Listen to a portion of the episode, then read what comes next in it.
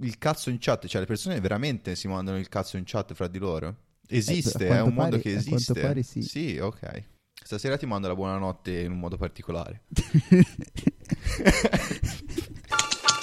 Una roba del genere. Talking Walls. Talking Walls. So che questo audio te lo dovresti salvare perché è una bomba. Bella a tutti, benvenuti alla prima puntata di Talkie Walls, il podcast che ti fa parlare con i muri senza dover assumere sostanze stupefacenti, ma comunque un brindisi direi di farlo lo stesso. Per chi non conoscesse il nostro format è molto semplice, ogni settimana sulla nostra pagina Instagram Talking Walls con due S pubblichiamo tre foto di scritte sui muri e ne scegliamo una su cui raccontiamo una buona dose di cazzate nel tempo di un episodio del nostro podcast. Io sono Thomas E io sono Dede. Buonasera. Il post di oggi è una scritta su un muro, ma guarda un po'. non l'avremo mai detto. La sbombolettata rossa su un muro arancione, chiaramente siamo a Bologna, e la scritta è Facciamo l'amore.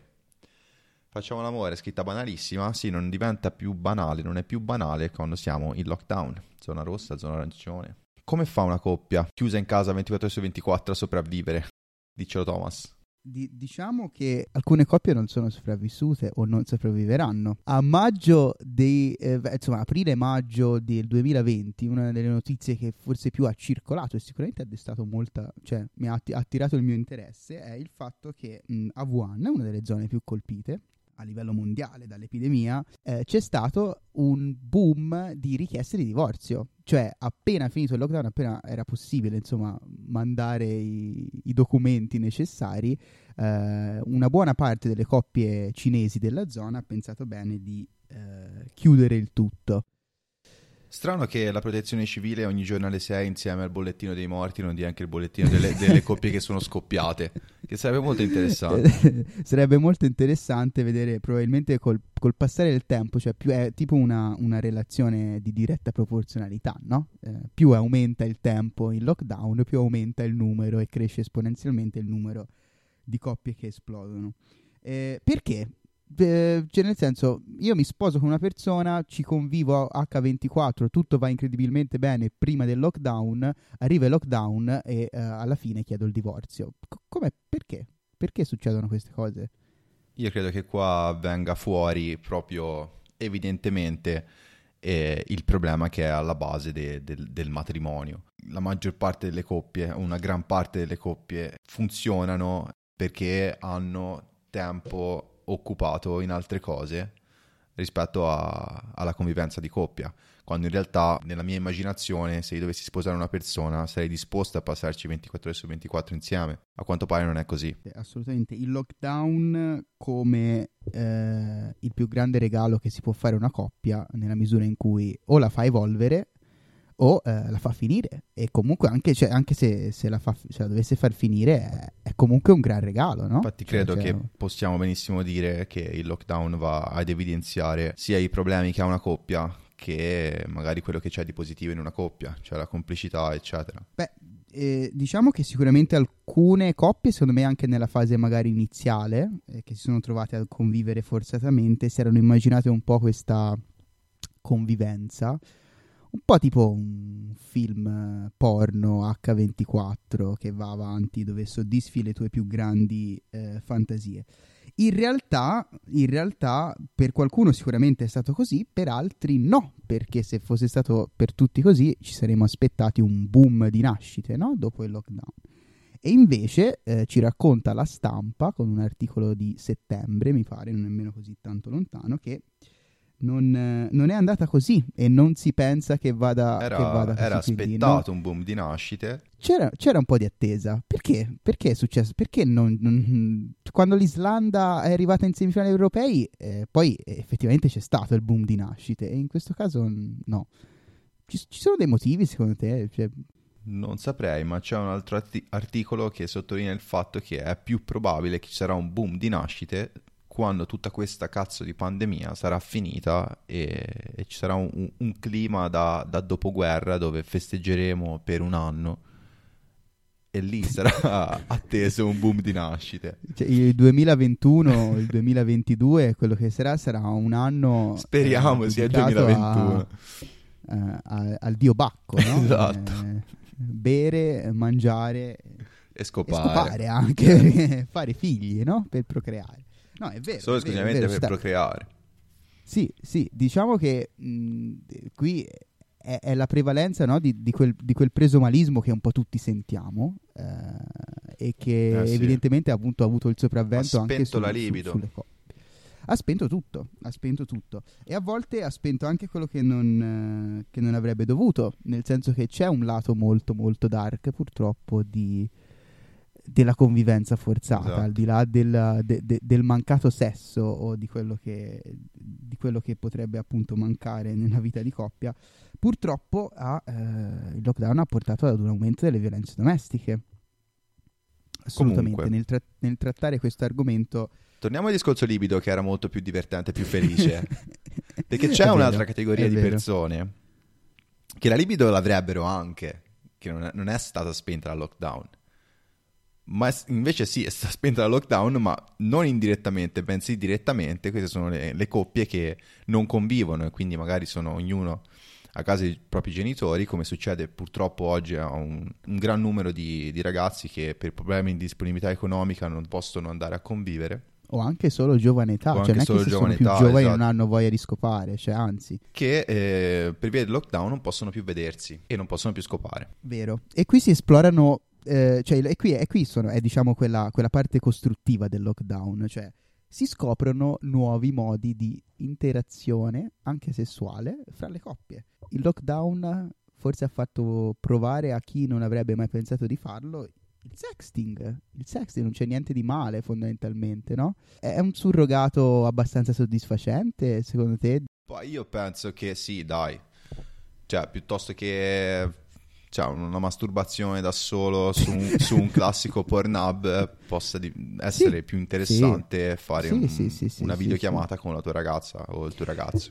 Diciamo che prima del lockdown eh, pe- pensare al sexting era una cosa era, era vissuto molto, molto male, ne- nel senso che credo che ci, fosse mol- ci fossero molte persone che ma sì, poi vabbè, ehm, anche lì si parla di, cioè mi raccomando ragazzi, fate sexting solamente con le persone di cui vi fidate molto perché molto, ehm, vogliamo, fare, vogliamo fare preti dell'oratorio. No, non è un discorso di fare, non è un discorso di fare i preti, è un discorso che insomma qualsiasi cosa che si invia oggi mh, mm, può, può, arrivare ovunque e ci sono casi famosi di cui non vogliamo riportare nomi, dove poi queste storie vanno a finire molto male.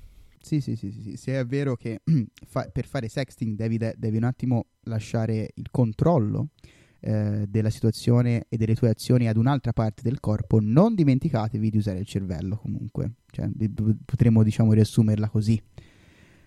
Comunque, questa storia del Sand News, che ci sono state un periodo, c'era più meme sul Sand News che non lo so. Prima del lockdown. Questo è sempre prima del lockdown, sì, ma esiste. Cioè, le persone chiedono in chat a persone a volte sconosciute il Sand News. cioè, è una cosa che esiste. Anche la famosa... Sì il cazzo in chat, cioè le persone veramente si mandano il cazzo in chat fra di loro? Eh, esiste, è pare, un mondo che esiste? Sì. sì. ok. Non ne ero a, a quanto pare sì. A quanto pare sì. Siamo vecchi, e... Thomas. Sì. Sì. Siamo vecchi perché, perché comunque... Stasera ti mando la buonanotte in un modo particolare. no, perché comunque... Eh, i, i, cioè, i, per me è ancora una cosa un po', un po da sdoganare. E quindi c'è il lockdown nel, nel, che riesce no, un po' a, a, sdoganare questa cosa qui. Poi per alcune persone era, era, normale già da prima, però possiamo anche concludere che prima alcune persone non lo vivevano del, in modo del tutto normale, cioè eh, la gratuiti, gratuiticità, gratuiticità con cui veniva mandato il cazzo in chat, forse non, esatto. non rispecchia esatto. un utilizzo etico proprio di... Magari, magari non cosa. era richiesto in alcuni casi. Ma, magari non era richiesto. Adesso, adesso, il lockdown potrebbe portare a dei contesti dove invece potrebbe, richiesto. Esatto. Fatelo, facciamolo, fa, fatelo, facciamolo. Eh, finché qualsiasi cosa pur di eh, provare un po' di, un po' di compagnia, no? Perché ci sono persone che il lockdown non lo fanno in compagnia. Parliamo adesso, esatto, un argomento che ci tocca un po', no? Un argomento che, che, sento, che sento, più mio anche rispetto agli altri, mm, quelli passati finora, dove si parlava di coppie. Eh, i single, cioè i single, e non è, solo, non è solo il discorso di, cioè perché non è solo il lockdown, cioè non è soltanto il periodo no, che mi passo da solo nella mia stanzetta o, o, o, con i miei genitori, per i più giovani o i meno fortunati, ma è anche tutto quello che viene fuori, cioè la nostra intera felicità in quanto single è basata sulla possibilità di incontrare altre persone. Indovina che cosa ci è stato tolto proprio in questo periodo? La possibilità di incontrare la speranza. La, la, speranza. è stata tolta la, la speranza. speranza. La speranza, esatto. Però e... qualcuno ci viene incontro. Qualcuno, qualcuno ha pensato già prima di aiutarci. Sarà un caso che proprio in questo periodo ho notato una molta più grande mole di iscrizioni alle dating app, fra cui appunto Tinder, Grinder o, o altri tipi di, di, di, dating app. Cioè il lockdown porta un po' a sdoganare anche questo, oltre al sexting, anche un po' questo tipo di, di tabù che c'era fino ad ora. Sono utili? Non sono utili? Ma io credo che siano molto utili. Lo sono sempre stati. Io l'ho sempre sono sempre state e in questo ascoltato. periodo lo sono ancora di più. Lo sono ancora di più. E... Che poi, ah, cioè, alla fin fine, se sei in zona rossa, cioè, tutto quello che ti può portare al massimo un Tinder è un sexting. non sì, puoi andare oltre a quello. Però ti puoi sì, creare sì, delle situazioni che una volta finito il lockdown potrebbero evolversi diversamente. È strano che siano emerse proprio nel momento in cui uh, utilizzarle è la cosa più stupida da fare. Perché la legge ti dice, mi raccomando, non incontrare, avere contatti con sconosciuti, e Tinder invece mi fa esatto. vedere proprio esatto. la tipa che sta a 300 metri da me. Fino a che eri in zona arancione, come limite di ricerca su Tinder mettevi il tuo comune, perché era l'unica, l'unica, bolla su cui ti potevi vedere.